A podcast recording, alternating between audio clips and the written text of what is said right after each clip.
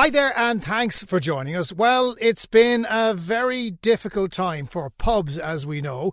And on this episode, we're going to speak to one of Cork's best known publicans about how he and his staff have been dealing with COVID 19. And we're also going to hear about the initiative that moved entirely online that supports students in UCC, CIT, and IT Tralee. I'm Jonathan Healy, and this is Red Business. Red Business, Cork's exclusive business podcast. We all know pubs have been one of the worst affected sectors. They're certainly one of the sectors with the loudest voices, but behind that sectoral campaign, there are individuals who are doing their best not only to keep the lights on, but to keep the staff employed. One of them is Philip Gillivan of the Shelbourne Bar on MacCurtain Street. Philip, you're very welcome to Red Business. Thanks for joining us again. Thanks, Jonathan. Appreciate it. Look, you have been through the ringer here. The pub is open. I passed it. It it looks great as it always has done. But what have the last few weeks and months been like for you? Um, well, I suppose leading up to it, kind of week ending like March 10th was probably one of the busiest weeks we'd had put in in 24 years. We had no comprehension this was coming down the road. There was a few murmurings of things initially, but really we were flying. And then the brakes went on like everybody. We closed our doors, I think, on March 15th ahead of the government request because we could see it was just um, getting to be so difficult to actually, and we didn't understand the rules, so we decided to close. And then, like locking the door, like every business that had to, was was a huge emo- an emotional roller coaster. Um, initially, we thought it was for a few weeks, and then, you know, as we all know, it became nearly three months. So, yeah, we were one of the pubs that got were lucky to get back open on June 29th and we've been um, trading away since. What's it been like trading in the new environment? Well, we went from a pub whereby um, food was not really a big part of our, even though we did it, um, it wasn't a big part of our business. Um, while it then became that everybody had to have food. So, you know, the staff were used to selling upmarket whiskies, and now everybody had to, you know, we, we really turned into a restaurant. Um, so it was difficult. But you know, we were one of the lucky ones that that had a system in place. We have outsourced our food to an Italian restaurant, Novecento, and the Fishwife for probably the last eight years. So we, we had a system in place, um, and it has worked even better from for the last, I suppose, six weeks now that we're open. Yeah, and, and what's it been like? If the the rules are the rules, um, they're they're quite strict and they have to be enforced. Has it proved any way difficult, Philip? Oh, it has. It is. It's it, it is very difficult, but you know, it's difficult for everybody. So, like, I suppose the team here were delighted to be able to get back to work, um, and they embraced the changes that we had to do. You know, in one door, out the other. The sanitation, which is critical. Nobody sitting at the bar is a, a, a big change for us because half our bar is actually bar counter. Um, so that was a big change. And then obviously, you know, we, we do the contact tracing. Um, I think we've had 16 visits from the police, which you know we welcome. We've no issue with it whatsoever because you know we're above board, and um, so we're we're well monitored and it is working very well. Um, I suppose being on MacCurtain Street and the great sense of cooperation we have. Um, they unfortunately the Everyman Theatre is closed at the moment, but they've kindly granted us access to their big awning outside to put out tables, so we're able to put another maybe 20 people outside there under their thing and we've moved a lot of our business outdoors, which has been a great help when the weather is um, playing ball with us. Yeah, absolutely. Well, the weather, uh, it's been hit and miss, uh, let's put it that way, for the last couple of days. we, oh we've God. been, we've had a lot of challenges thrown our way, Philip. Uh, it, it, must be pretty difficult to, to keep your head up. I mean, you're an optimistic guy, but I say even you've been challenged in the last while.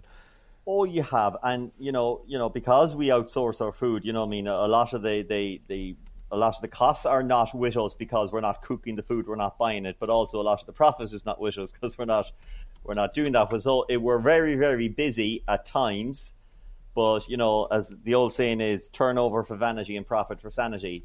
So um, really, I wouldn't be looking too far down down the next three months as to um, crystal ball gazing because it's going to get very challenging. I, I expect in the next six to eight weeks when a lot of the um, systems change that the government mm. have put in place.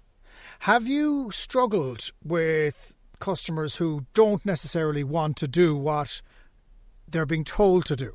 Um, I mean, has there been any hassle, Philip?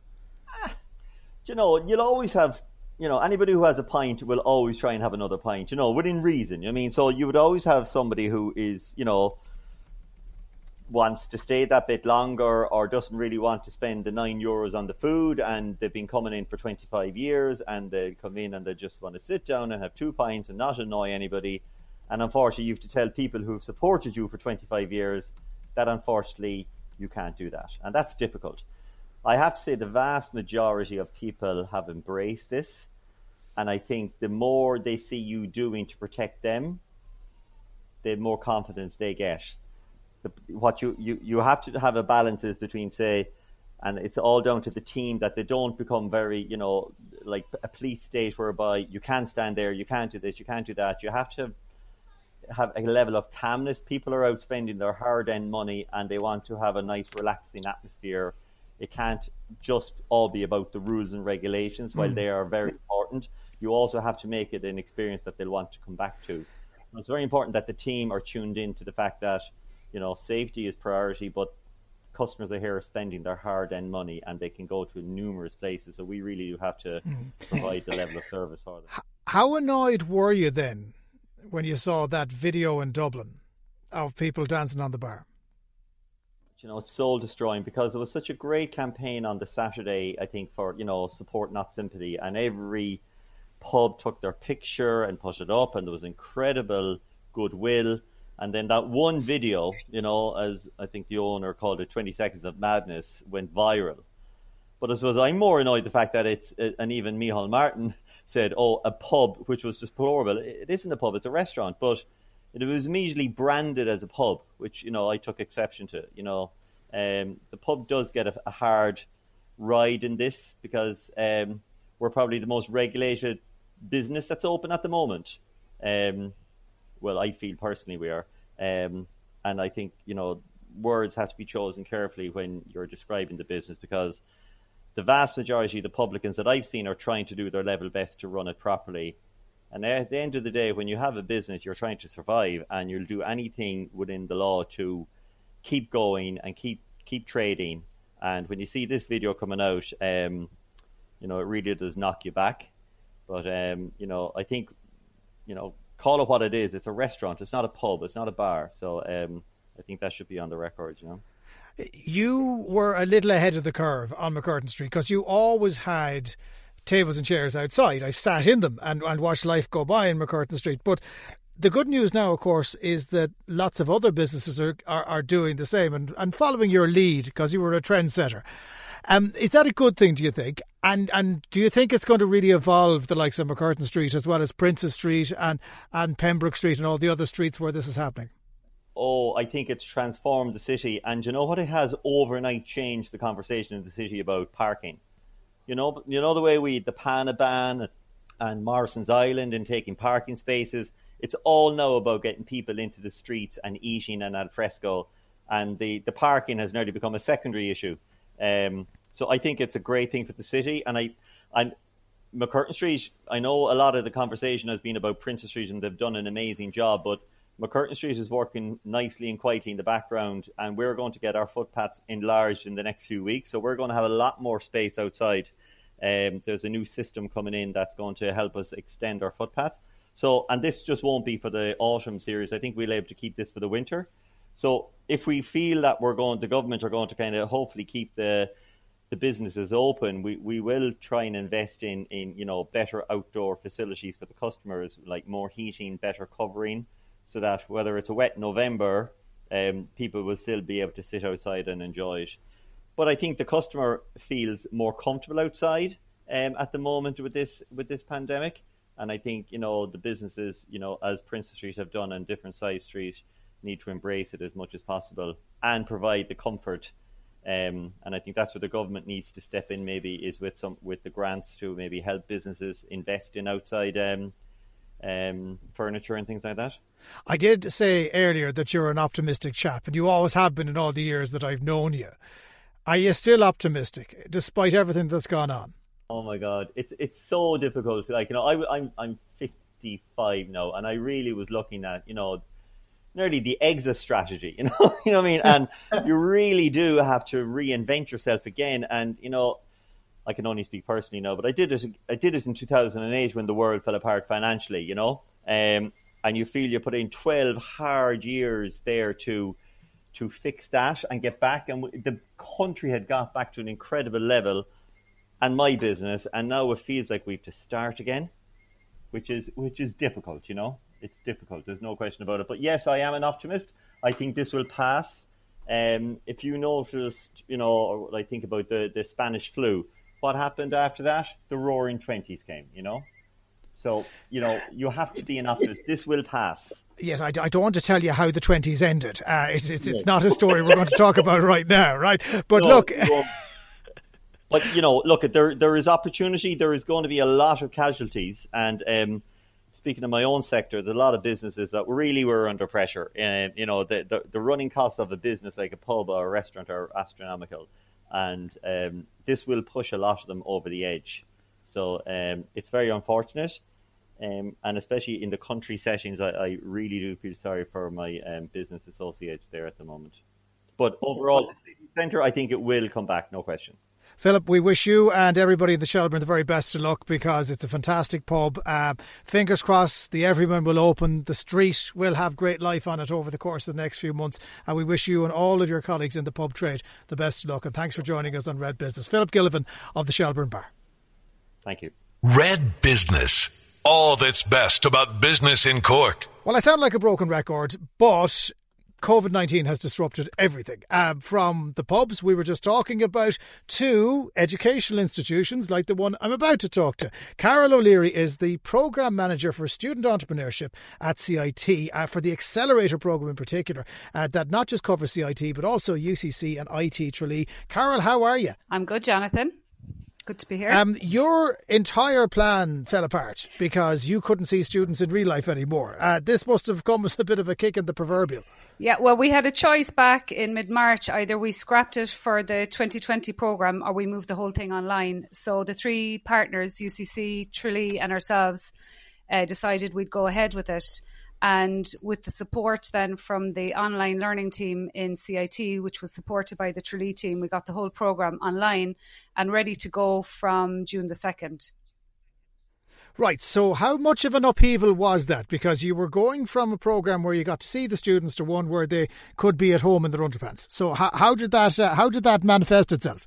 Uh, I, I, suppose we had to relook at how we were delivering it. I suppose a big part of the program is that, um, as well as the the other supports they get, they're in the incubator environment. So in the CIT students. Um, they would have been in the Rubicon Centre for the summer. So we had to replicate that online, as well as replicating them working together and bouncing ideas off each other. So our whole schedule had to be revisited um, and we had to build in a lot more um, on, online face to face coffee calls, peer to peer feedback, uh, check ins with the local contacts. So th- the, the schedule appeared a lot more um, busy because you had to build this in compared to what, what would have happened naturally last year. Hmm. But was that a good thing then? Because that meant people were challenged. And if you're dealing with young entrepreneurs or any kind of entrepreneurs, challenge is better than easy street. So therefore, it made them innovate in a way perhaps they weren't expecting to have to.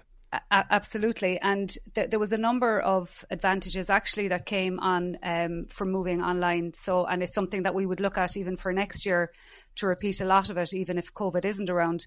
But for example, we had um, 30 students across the three colleges. And it, when we ran the program last year, the IT Tralee students stuck with their own group. The CIT group mainly stuck with their own group, and the C- and the UCC students stuck with their group.